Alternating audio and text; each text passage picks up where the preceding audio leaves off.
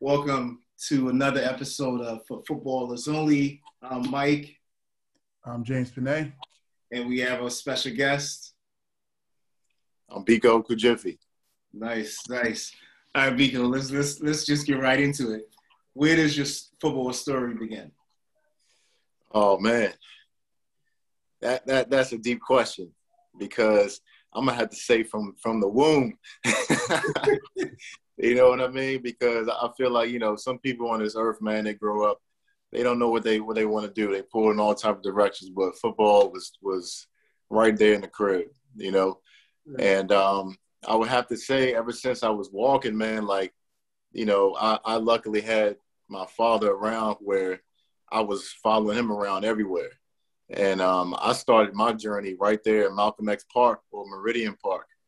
Mm-hmm. And I was playing with, you know, I mean, I was a little bit too young at the time, but um, I was right there in Malcolm X Park. I was right off of Blair Road, um, you know, playing with uh, or watching the games of, uh, I mean, T N T All-Stars, Jamaican Nats, uh, Malcolm X Generals.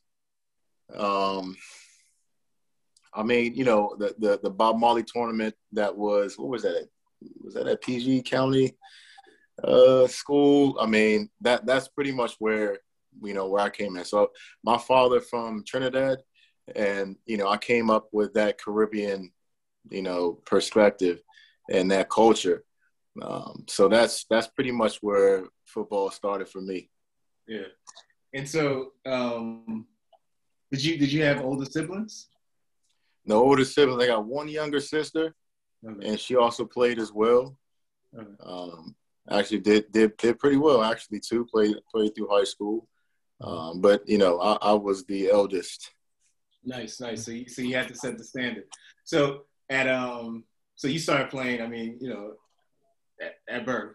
And then at what point did you started to take it serious?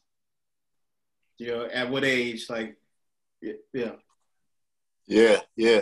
I mean, um, you know, there were definitely – moves that I that I was trying to make in and around the, in my high school years, but um, like I said, man, it, it's really kind of from the womb. Like, I honestly didn't really want anything else. You know what I mean? Growing up, it was really just about ball. Everything else was was pretty much uh, secondary.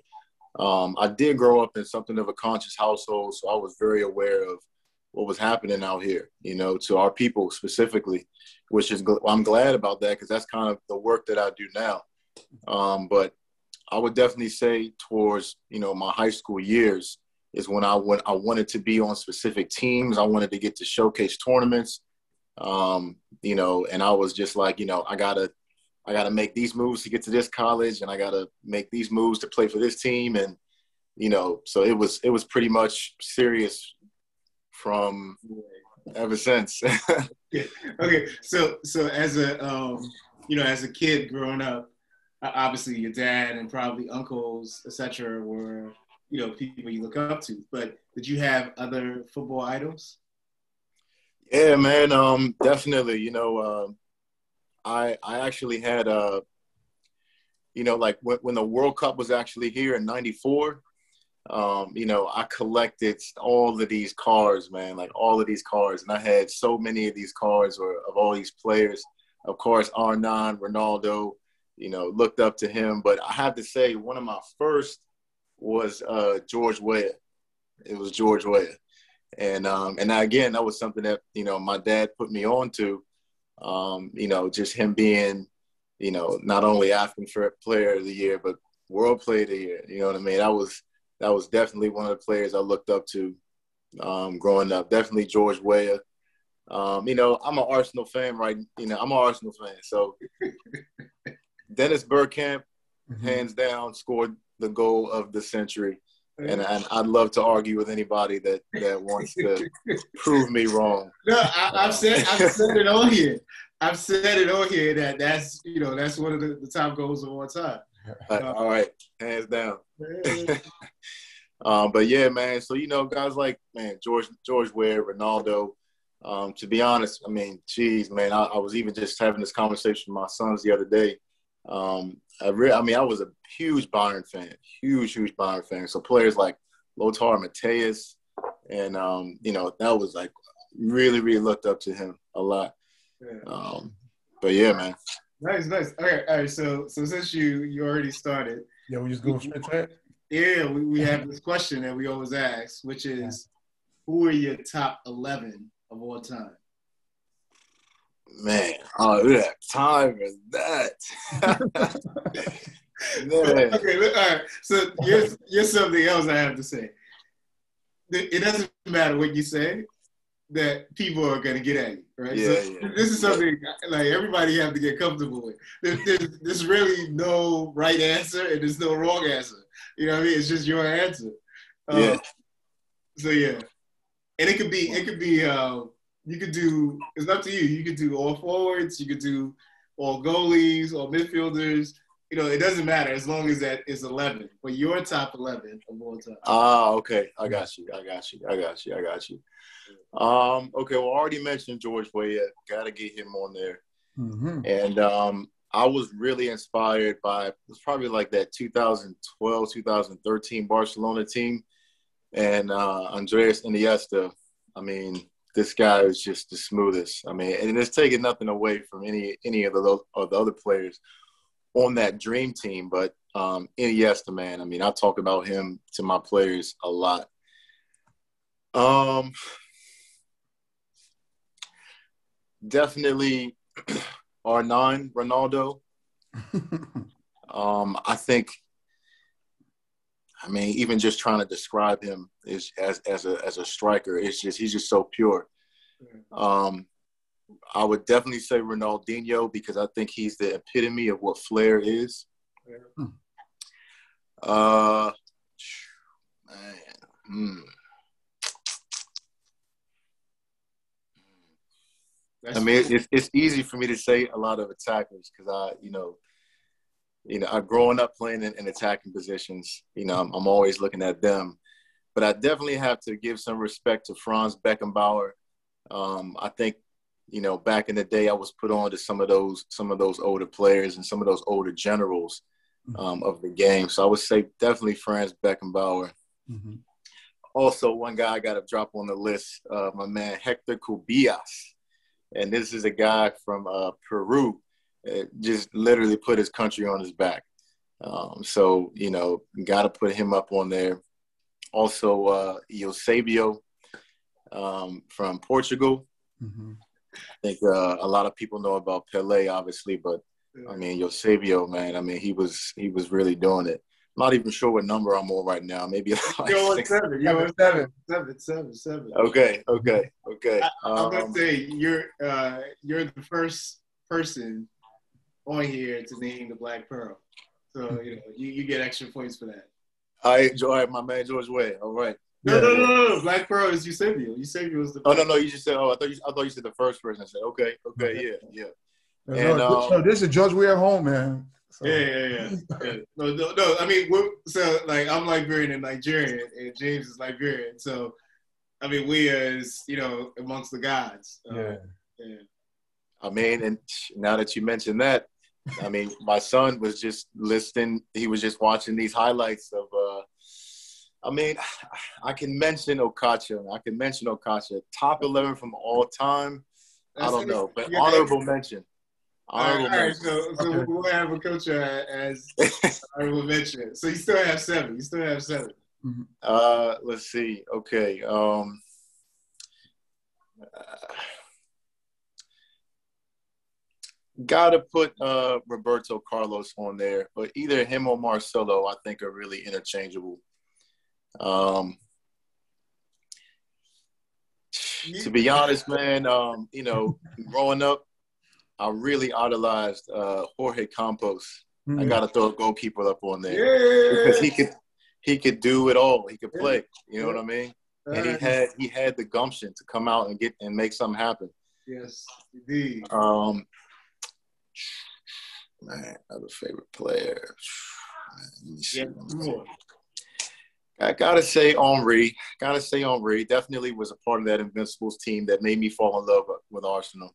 Mm-hmm. Uh, so I got, gotta say that. Um,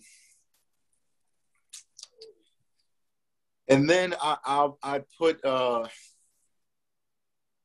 I'm not sure what it is about about Italy, but you know, anywhere from Maldini to Alessandro Nesta, I feel like defenders wise, I mean, those guys were just, you know, they they kept things sewed up.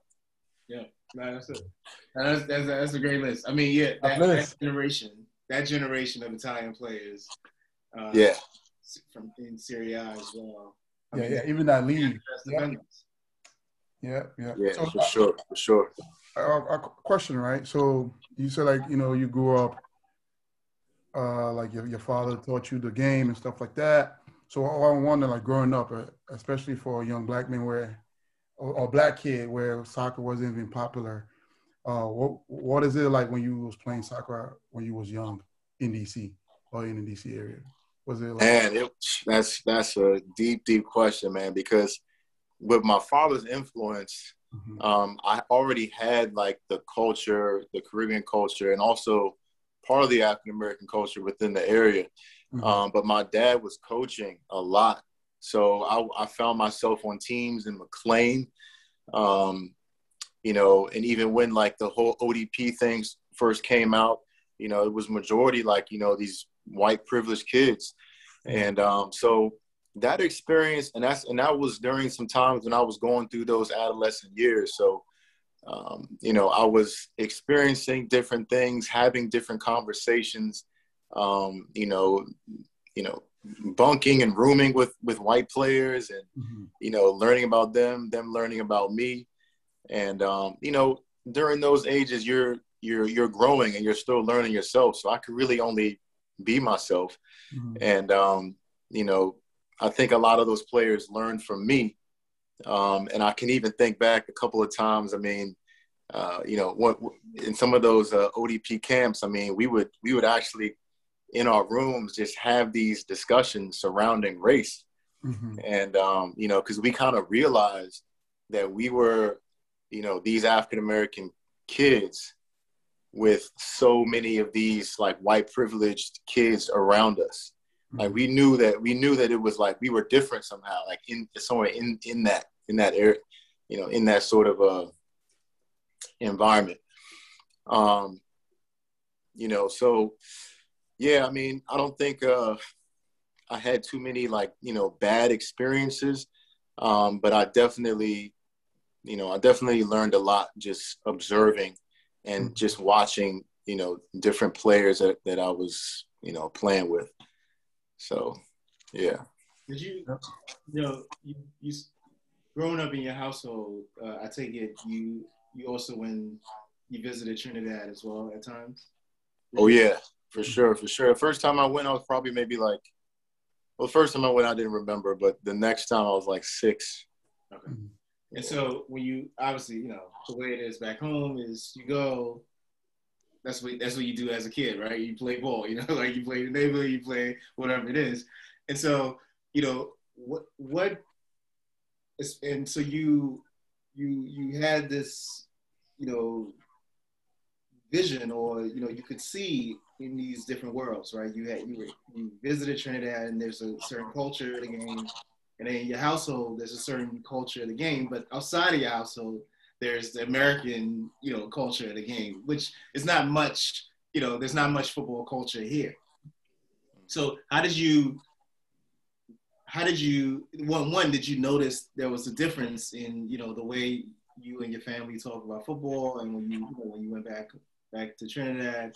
Uh, as opposed to here, and if you notice it, how did you deal with the differences in, you know, these different communities? Um, I mean, I think the the differences was, was something that motivated me. Like, I wanted people to know that I was all about football. I wanted people to know that I, my I was I, I'm from here, but my family re- wasn't really from here. You know what I mean? So when I was when I was in those situations, I would talk about it, you know, pretty proudly, because I really wasn't one of those, especially like like you mentioned, the culture here. You know, I went to public school all the way up into high school, and like, you know, with people, when they tell me like, well, they would just assume I'm either playing basketball or football or, or something like that. When I tell them I'm playing soccer, they're looking at me like, soccer? Like, you know what I mean? So like, you know, these were differences that, like, I celebrated. I almost had, like, a chip on my shoulder, like, yeah, I played ball, you know what I mean? Like, it was it, it, it was, like, uh, something that I let sort of motivate me. And, um, you know, part of those differences that I, that I saw, especially as I was in, sometimes I was in teams where I was maybe the only black player. Um, I just noticed that it was just different for them. This, that was just, and it was, con- that's what the American thing is, you know, like, you got your white picket fence, the kids play soccer on the weekends, and then they go, you know, that's just life. You know what I mean? Like, you go to practice, blah, blah, blah. But, like, for me in my household, this is like, like ball is life. Like, that's what we, that's what we do. You know what I'm saying? Like, it's practice every day, or we're in the park, or at Malcolm X Park every day. Um, you know, games every weekend, you know, there's no off season, you know, um, even up at uh, Tacoma Rec, you know, we're, we're there playing with the elders. You know what I mean? So, like, I could see that, and I was something of a, a quiet. I was a little bit more chill. You know, I wasn't, like, super, super outgoing. So, mm. you know, I would just notice these differences. I, w- I would notice these differences in some of, you know, my, my peers, that for them, it was like on the weekend, all right, we'll get back to regular life. For for me, you know, this was, this is what ball was, you know, this is what life was. It was just, you know, my, my father was coaching, you know, he coached at Bowie State University, coached at Washington Soccer Club, Virginia O D P, I mean, high schools, like, everywhere. So, like, I was following him around with him, and that's pretty much, um, you know, what it was. So those, that was really some of the, the biggest, uh, biggest differences. I celebrated them. Um, And then, you know, at times when I was just kind of at home, I would, you know, we didn't really have cable, but I could turn to channel twenty-one, and there was a there was a, a show called Football Mundial yeah. that would come on once a week, and that was the only kind of football that I could find on T V. Yeah. There was no computers, no YouTube. It was Football Mundial, and I mean, it just. You know, I was just ecstatic. You know, anytime I saw football, soccer on T V at all, I was just like, man, this is this is great. you know. Uh, no, no, yeah. Okay. Yeah, a couple of things. One is, so you didn't you didn't really watch a lot of uh, games like as, as a kid. Um, my dad had a box of tapes, uh-huh. and um, those tapes were um, professional clubs from Trinidad. Um, some of them were. Uh, you know, old World Cup games from like the seventies yeah. um, and the eighties, from like the early eighties. Outside of that, I really couldn't just flick on the T V and find soccer. Um, yeah, really almost almost never. Um, it really wasn't until I got older that I was able to just get like more access to it. Um, but turning on the T V and just watching soccer uh, outside of like Univision, you know, and Telemundo, I, I couldn't really find it that much. I just, it's just what the, the old tapes that I have. I still have, by the way. yeah, I mean, those, those are classics, classics. So yeah. The other question I was going to ask um, was, did you ever, as a, you know, you mentioned your dad coached at all these different places, right? And as a child of a coach, did you ever play for your dad? Yeah, quite a bit, quite a bit, quite a bit. Um, I played for him a couple, on a couple occasions uh, in Maryland. And this was out of a, uh, first it was like a younger rec program out of Lanham, in Lanham, Maryland. Um, and then uh, there was another, it was just like an M S I team, I think, that, that we had. Then in McLean, which was like a travel team. Um, but yeah, quite quite often I played like on his actual team. Yeah, what, what was that, what was that experience like? Uh, looking back on it now, and then having sons of my own, right. I can kind of, you know, I can understand a little bit of how, of why it was a little more harder on me. Mm-hmm. Um, but, you know, as a young man, you're, you're looking for your father's approval. You know, you want him to, you know, give you that reinforced, you know, that, that, uh, that approval that, you know, you're doing good. But he was on top of me. You know what I mean? He was, like, you know, I remember at one particular time I missed a penalty. After, at the end of the game, he said that that was the worst penalty that he had ever seen. And I was like, damn, man. Like, you know, I felt was, you know, you're crushed at that point. But, um, but you know, it, it, you know, typical, that was a typical thing. You know, you hear that, you know, with, with, with the father-son relationship. You know, he was hard on me, but at the same time, we had a lot of those good times. You know what I mean? Just in the park, um, me watching him play. Um, we actually, I got a, the chance to play together in, in the, the, I don't even know if the Bob Marley tournament still happens. I'm, I don't think they do it anymore, but yeah. Yeah, yeah, you know what I mean? So, like, we, you know, we played together, not on T N T All-Stars, but on, uh, it was one other team called the Angelics, which was on, out of uh, Andrews Air Force Base. Mm. Um, so, uh, you know, playing under him was also one thing, but then with him was kind of like, you know, uh, uh, a new sort of like a good thing too. Yeah. So, so with that experience in mind, how are you approaching your your voice with the game? Yeah, I mean, it, it the situation is is a little different, um, but at the same time, you know, I'm careful to maintain that balance where I'm not, um, you know, too pushy or like, like too like overly, you know, on top of them so that they don't want to play. Um, and at this, at the exact same time, they're very young. I mean, my, my oldest just turned ten, and then my youngest will be eight um, in May. Um, so, you know, I'm I'm very much letting them gravitate towards the game, and it's happening uh, naturally. They got a tournament coming up this weekend that they can't stop talking about. So, you know, and then, um, you know, so it, it's been good getting them to other training sessions, other coaches coaching them. Um, but, I mean, just as a father speaking, it's just been an absolute joy. I mean, we go to the court, we call it to the court, and we play two v one, one v one, you know, and we just, you know, we just, we just go at it. And those are things that, you know, we're, they're building those skills um, at the very same time. And I'm going to put it on the plate for them. Like, hey, look, just kind of like that question that you threw out, you know, when it's time to say, you know, this is serious, um, then, you know, we'll, you know, it's, it's go time. Yeah. Also, also you mentioned O D P, right? Uh, how was that experience like? And then did you play any high, And like, do you have any other uh, experience outside of o ODP? Yeah, definitely. Um, for O D P, I mean, I, I can't really say anything about O D P without thinking my, my mother, really, because she really, like, penny pinched to put me through that ridiculously expensive program that didn't need to be all that expensive.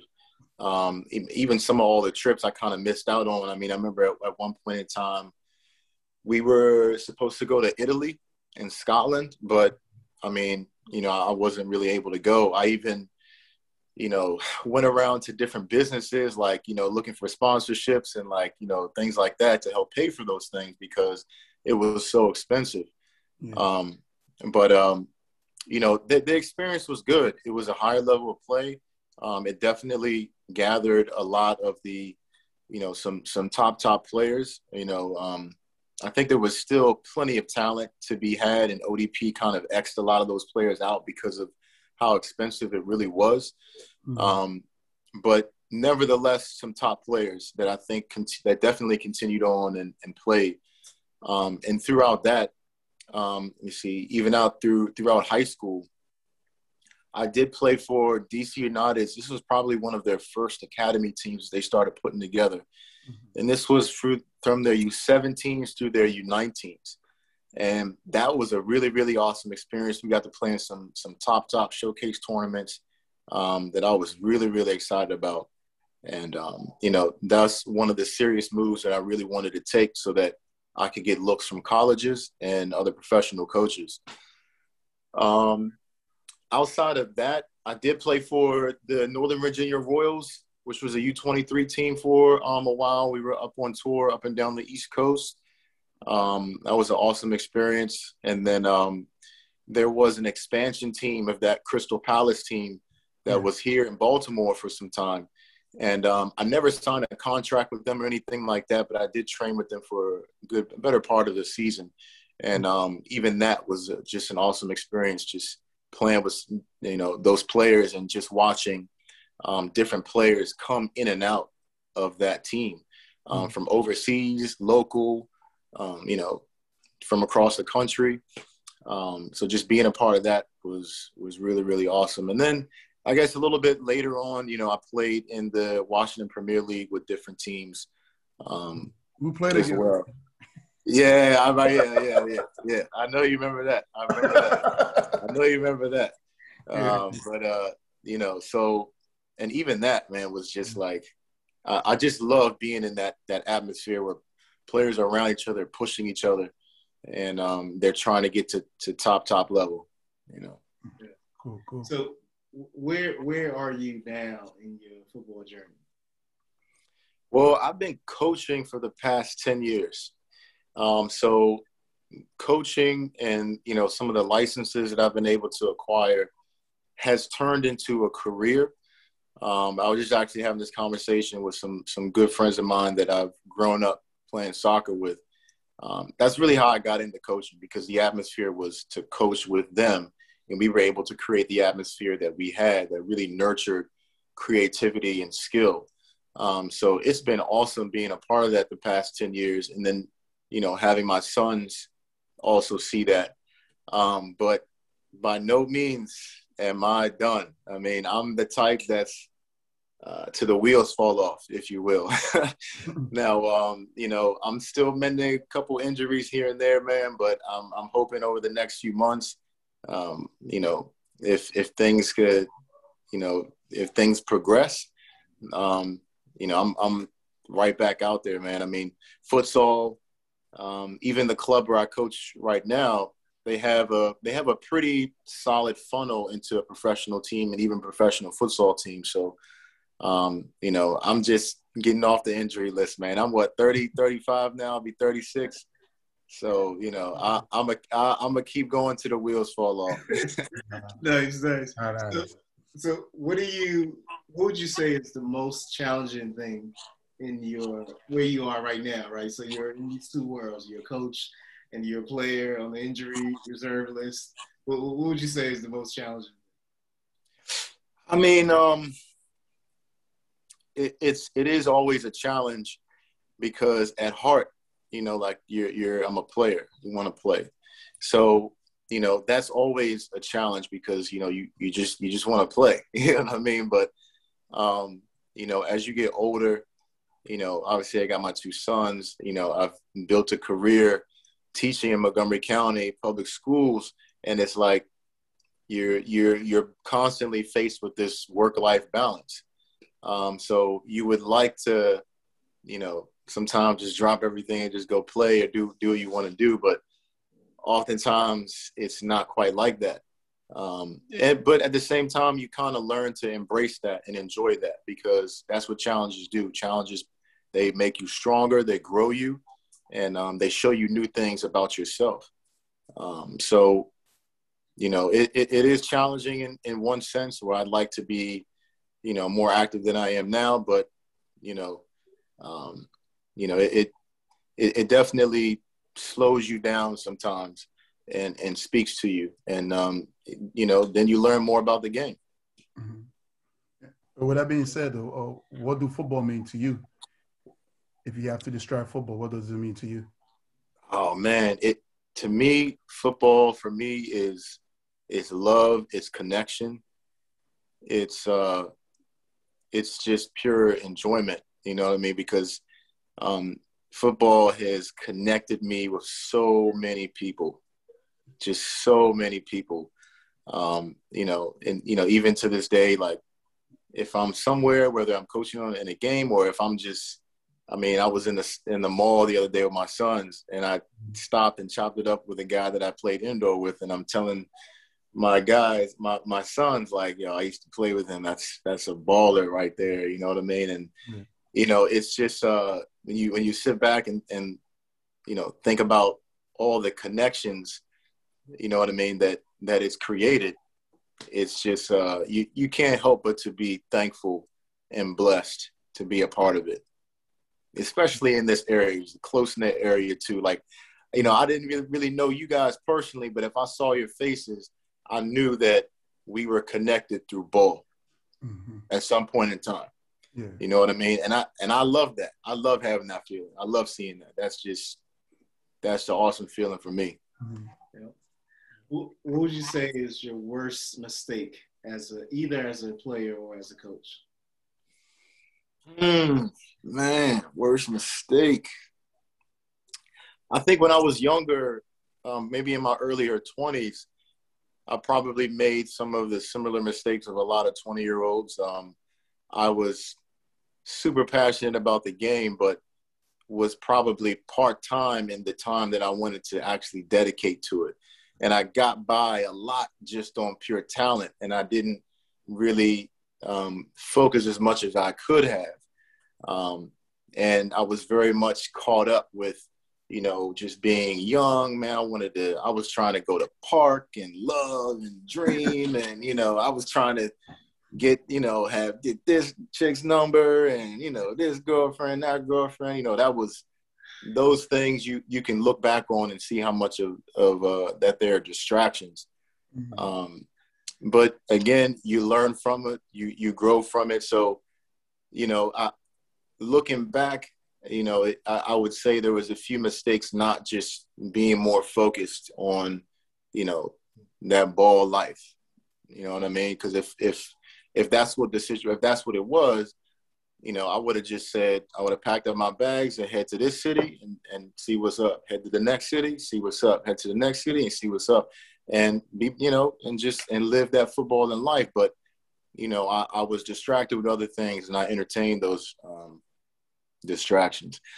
Um, coaching, you know, at one point in time, as I really started getting into coaching, especially the club where I'm at now, I definitely gave a lot of energy to, you know, getting licenses and, and things like that. And I think they're good. You can learn a lot from them, create more connections. But, I mean, ball is, is really here. So when you're coaching, you, you really have to emanate that. And you can't be too focused on the the national, you know, D C, you know, I mean, those, they're really good. Believe me, I'm not, I'm not hating on any of that, but like, if you can bring your authentic, your authenticity to it, um, those licenses mean nothing, you know, they, they, they mean nothing. So um, as a coach, I think at one point in time, when I first got into it, I was thinking to myself, like, man, I got to get this, I got to get that. I got to get caught up. Like, this is what this coaching thing is all about. And and it's really not, you know what I mean? Like, it, it is part of the the game, just like in any career. Um, but I would advise coaches not to get too caught up in it, you know what I mean? If if you're dedicated here and you can give that passion and commitment to your players, um, you can create something beneficial for them, for sure. Yeah, well said. You've been coaching for ten years now, so you you have some experience seeing coaches worldwide. Who would you say is in your top five? Um, well, like I said, I mentioned Pep's team and from Barca, and um, I don't know if you guys saw, but I think it was did it, I'm not sure where it came out. I mean, Pep is with City now, but it came. It was like the documentary following him around with with Man City. I think it came out on like Prime Video or something. Kind of took you into his locker room a little bit, but even before that, I could tell that Pep's, like, his dedication and his love for his players, I mean, that's how he levels players up. Um, you know, just what he demands from them and just just how intense he is. Um, and that's something that I, I definitely learned from, because if you bring that intensity to your players, and they'll bring that to the field. Um, man. Other coaches, um, you know, to be honest, I, I followed Seedorf's campaign when he got to A C Milan for a short bit. Um, I don't think they did him right, um, um, but I but I do think that he he definitely embodied in his team what he was as a player, um, and just you know just that strong, solidified player. Um, and so I think that you know I, he impressed me with what he did during that little bit of time. I tried my best to follow some of the interviews and, you know, the post games and this, and, and the, just the matches in, in general. Um, but definitely say I would look up to him. Um, uh, man, other co- well, I mean, I, I got to shout out Arsene Wenger, because that's, you know, if for anybody to create an invincible team, you got to be a, a bad dude, man. I mean, you I mean, you, you have to, because um, I think his eye was just so keen. Um, and I think his tactics and his strategies um, were just, you know, were so him, but they were also very uh, creative, you know, to be pretty competitive in, in such a top league. Um, you know, so everything from down from their training regimen to their diet, um, you know, where they trained and in the off seasons and the environments that he put them in to make his team more cohesive. Um, definitely, definitely him. Um, coaches, other coaches. Yeah, is that three, right? Yeah, it's three. That was, that you said five? Yeah, two more. Uh, let me see.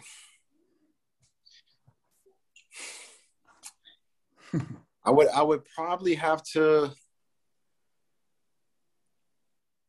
look into that a little bit more. I, I will say, and just thinking off the top, um, I was really, really impressed with what Tuchel did at Dortmund. So this was before P S G and before um, Chelsea now, obviously. Um, I think that he had that Dortmund team at such a, a competitive pace that it was just electric. And um, I was really, really impressed um, with him there. And um, yes. and I, I'll be honest. I mean, Rijkaard, he, he he sticks out to me because I was always a fan of of Dutch football, and then what he was able to do at Barcelona as well. Um, but I, I I can say that I feel like there's still a lot that I would. could learn from his campaign there at, at Barcelona too. Um, but I will, I do remember thinking back fondly on Rijkaard being at Barcelona and what he was able to do. Yeah, that's a top list, but you forgot my boy Jose. But it's okay. but but here's what I would say: honorable mention. So I, I'll say that I'll say that I would say Mourinho, because, and I'm actually one. If if we sitting down and, and we having a conversation, I will defend Mourinho. I wouldn't, I wouldn't bash him. I wouldn't talk about him parking the bus and all of that. And it, again, it's because I had the opportunity of seeing, I tried to follow him specifically when he was at Chelsea. And if you looked at some of the interviews, and these are in articles, interviews from his players um, personally, and they were, the way they would talk about him. Yeah. I mean, they were so emotionally attached to him that I'm like, that's how you get players to win. That's how you get players to win, because he created such a strong connection. I even think they did him dirty at, at, at Manchester. You know what I mean? Like, I think he should have stayed. He should have been there. You shouldn't have got rid of him. Yeah, maybe they was going through something of a slump, but if that's a top team, give him the players that he wants. Let him create those bonds and those relationships. And, I mean, you know, Mourinho, top coach. And I think that if Tottenham treats him right, you're going to see a surge. You're going to see a surge in, in Tottenham. So, you know, I I guess I left him out of that yeah. of that list. But, um, yeah, you, I, I'll never bash Mourinho. Okay. So, quick question. You you you mentioned Cedar as a coach, but you didn't mention him as a player. Hmm. So, I mean, Zidorf, I, I mean, you know, again, we, I could put I could put together a whole another, a, a whole another, you know. I, I'm just wondering, because usually, like, you know, like for me, for instance, right? If I say, uh, so Zidane is one of my favorite players, all right, yeah. But he's also one of my favorite coaches as well. Um, and of course, you know, people have all this stuff to say about Zidane as a coach. Uh, et cetera. You know, he, he has the dream teams and all this. But of course, I, I you know, I, I study him, so I, I can argue against whatever they have to say. And so the fact that you named Cito, you know, as a, your top five coach, I was surprised that you didn't mention him as one of your, your players as well. So that's yeah, no, no, I feel you. And I mean, to be honest, well, he, let me see, a couple of these players weren't weren't um weren't coaches, but I mean, I could have definitely put Makalele on there. Uh, you know, there, and he, like I say, he's not a coach, but there's a couple of players I probably could could definitely could have mentioned as well, but. I, I was able to follow Zidorf just for a little bit of the time there, and I was really, really impressed. Um, so, you know, had to throw, had to throw him up there. Nice, nice. So, you, how you mentioned all those coaches, right? So, you as a coach, what is your tactics? How do you get your players like prepared for a season or a game? Yeah, I mean, the first step is is the mental part. Mm-hmm. It's really the mental part, and that's all the energy that, that I bring to the field. Um, and um. You know, when, when I prep my team for a particular season, um, you know, it doesn't really matter, you know, who it is or what, what level they are. I'm letting them know that, like, we're going for the top. You know, we're we're going to win this league, and we're we're going to be competitive, um, because part of my job is to bring that competitive nature out out in out of them. Um, you know, to really get the best results out on the field, and um, you know, that's so that's something of the team perspective. And then I also, you know, create all these individual relationships where, you know, I basically lay it out to players like, look, you know, I'm not here just to have you play or put you as a nine because you're super fast. You know what I mean? I, I want you to raise your level up. Like, I don't, I'm not just trying, I'm not here to use you here. I'm trying to, you're here at the end of the season. I want you to be here. And then maybe another season, and I want you to be here. So I'm going to make you uncomfortable. I'm going to put you in other positions. I'm going to make you use your weak foot. And um, at times, those are things that I'm, I've seen that, like, they kind of scare players a little bit, mm-hmm. um, especially because a lot of the players that I coach are actually from, like, that community that I was mentioning where, like, you know, we just sort of do this on the weekends. And then, you know, we, we go home. You know, it's not, like, life for them. So at times, that's kind of a challenge, too, because, you know, I'm – I speak as from what my experience was, and I couldn't wait to get back to practice. I couldn't wait to get back to, to training. But sometimes, you know, I may have groups that, you know, this is just what they do on the weekend. They're probably going to go play basketball and then violin. And then after that, if they get back to soccer practice, if they make it back in time from their vacation in the Bahamas, then they'll come to the tournament. You know what I mean? So it's like, I, I I'll, You know, I'll, I'll, I'll speak my piece to some of these players, um, but, you know, I'm, I'm, I'm careful on how exactly I'm, I'm going to motivate them. You know what I mean? But, um, you know, uh, I get them to be creative and express themselves and just have fun, you know, have fun on the ball, have fun with each other, have fun at training. And, um, you know, there's one particular group that I've had for the past three years now, and they, they're really getting that. We, we really have that really fun atmosphere. And when you create that atmosphere, you see players start to express themselves in ways that they hadn't before. And um, that's a joy as a coach to see that. Yeah. yeah. What do you, what do you think you do differently than other coaches?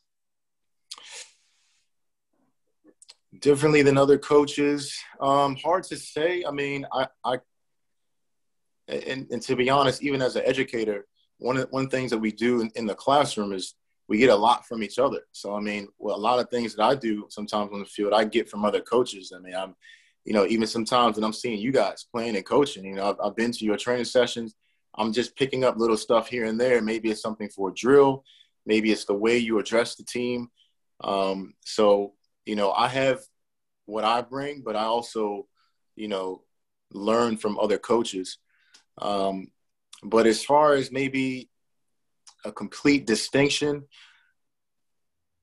I, I did notice um, at a couple of uh, – I remember at one particular club where where I was coaching at Maryland United one, at one particular time, um, I was excited to move players around and get them out of their comfort zones.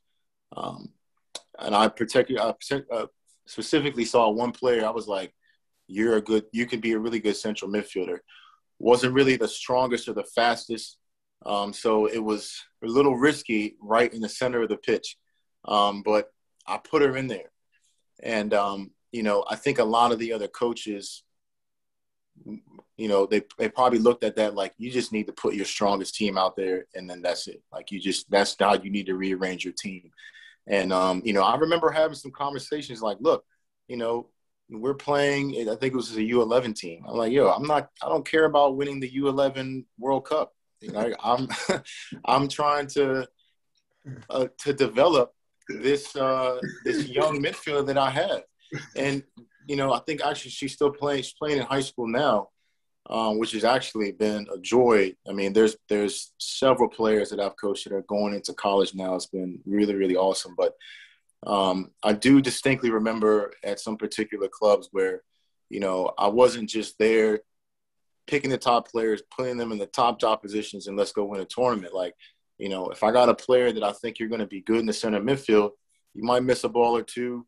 You know, you might not win this tackle, but, you know, you're going to be exposed to a new position, new touches that you got to do, you know, you know, everything just in that position. So I, I'm not really afraid to do that, even if it means we lose the game.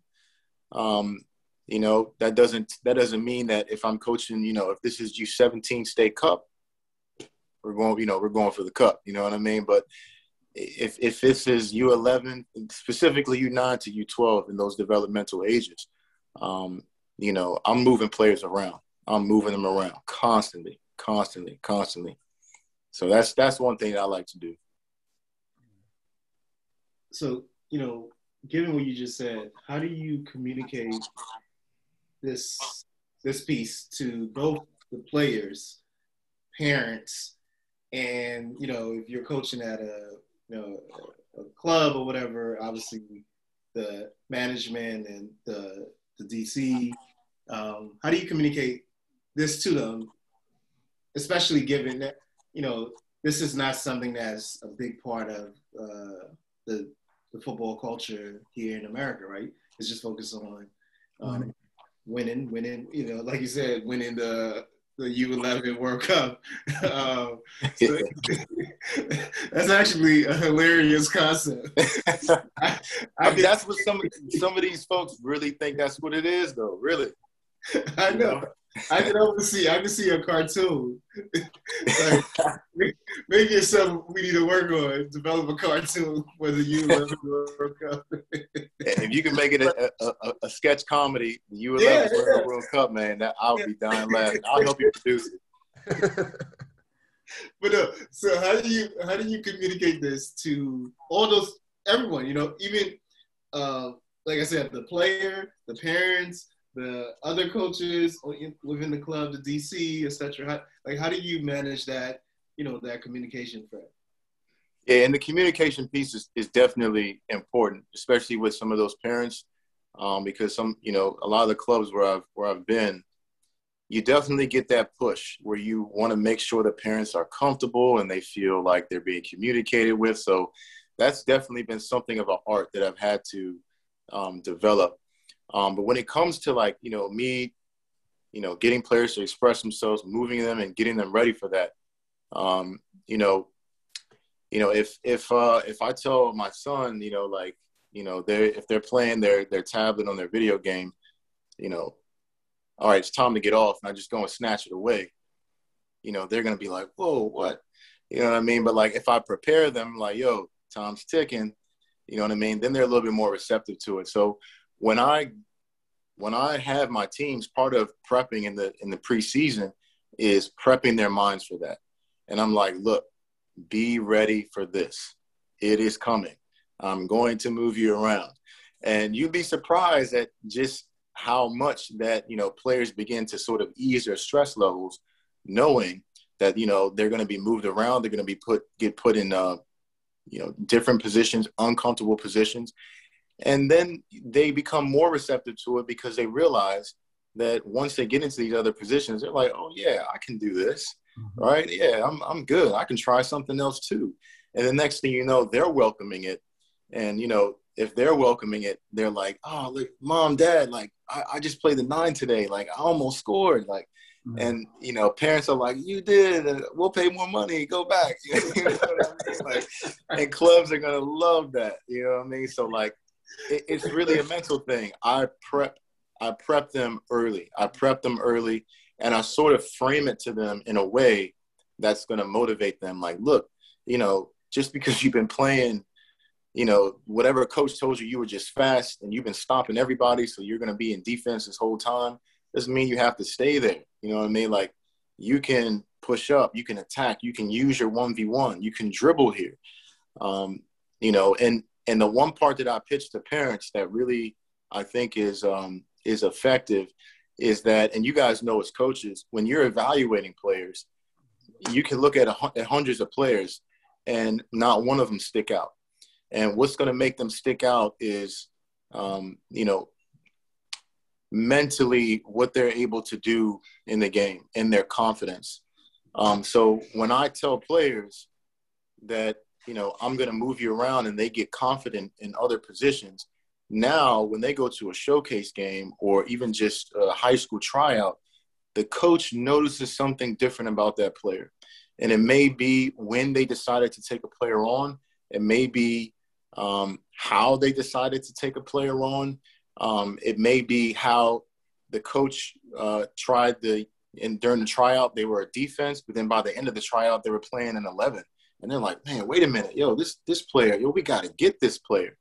So so parents then can see, like, look, you know, your your child, if you're serious about this, you want to play college and professional, you know, you want your child to be more marketable.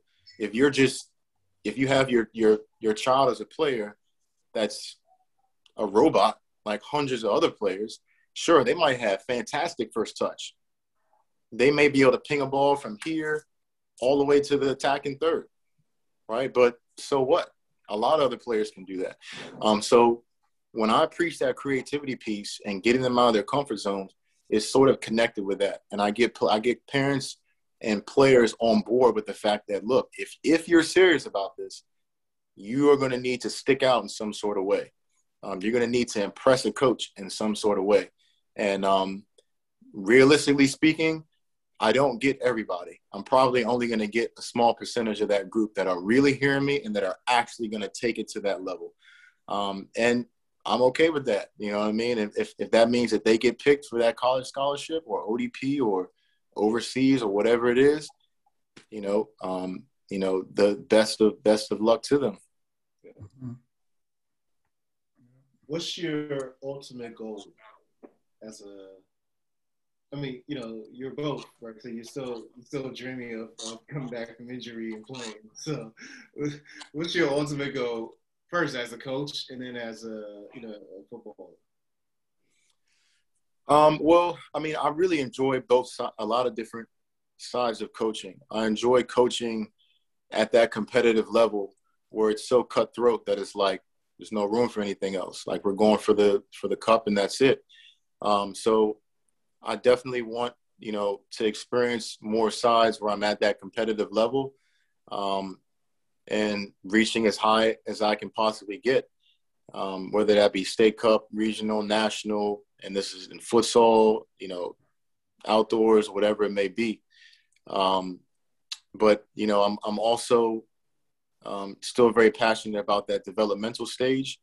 Um, you know, at the earlier stages, especially now as my, my two sons are, are very young. Um, so I'm very much dedicated to that. And then um, I do have a long-term goal of eventually just becoming a scout um, because I think that there's something uh, to be, it's almost like an art in itself to really evaluate players and um, really see talent, even if it's not all the way cultivated yet. Um, and being able to almost kind of, you know, plant a seed in a player, like, I like what you're doing, and then watch them, watch them grow. Um, so I would love to be a scout in that uh, sort of, a, you know, that, in that perspective. Um, and then uh, playing wise, you know, like I said, I'm I'm I'm to the to the wheels fall off, so I'm always going to be playing to some extent. Um, but I do believe that um, you know, my sons, when they watch me, you know, they're already watching and copying many things that I do, just almost verbatim, because they they watch me, they follow me. Um, so um, I'll continue to push myself and and to the highest level that I could possibly get, purely for them. I mean, it would be awesome for me, but I'm I'm okay with that. But I mean, you know, it doesn't have to be that way, but um, I think it's a, it, it almost feels like a duty, you know, as they're still watching me, um, to continue pushing myself, you know, as much as I can for them to see. Uh, that's great. Um, I mean, it's, you know, it's, it's been a pleasure talking to you. I'll say, our last question, what is your most memorable moment as a player? Memorable moment as a player. Hmm. It, it, it's involving a goal. I just got to pick one. Uh,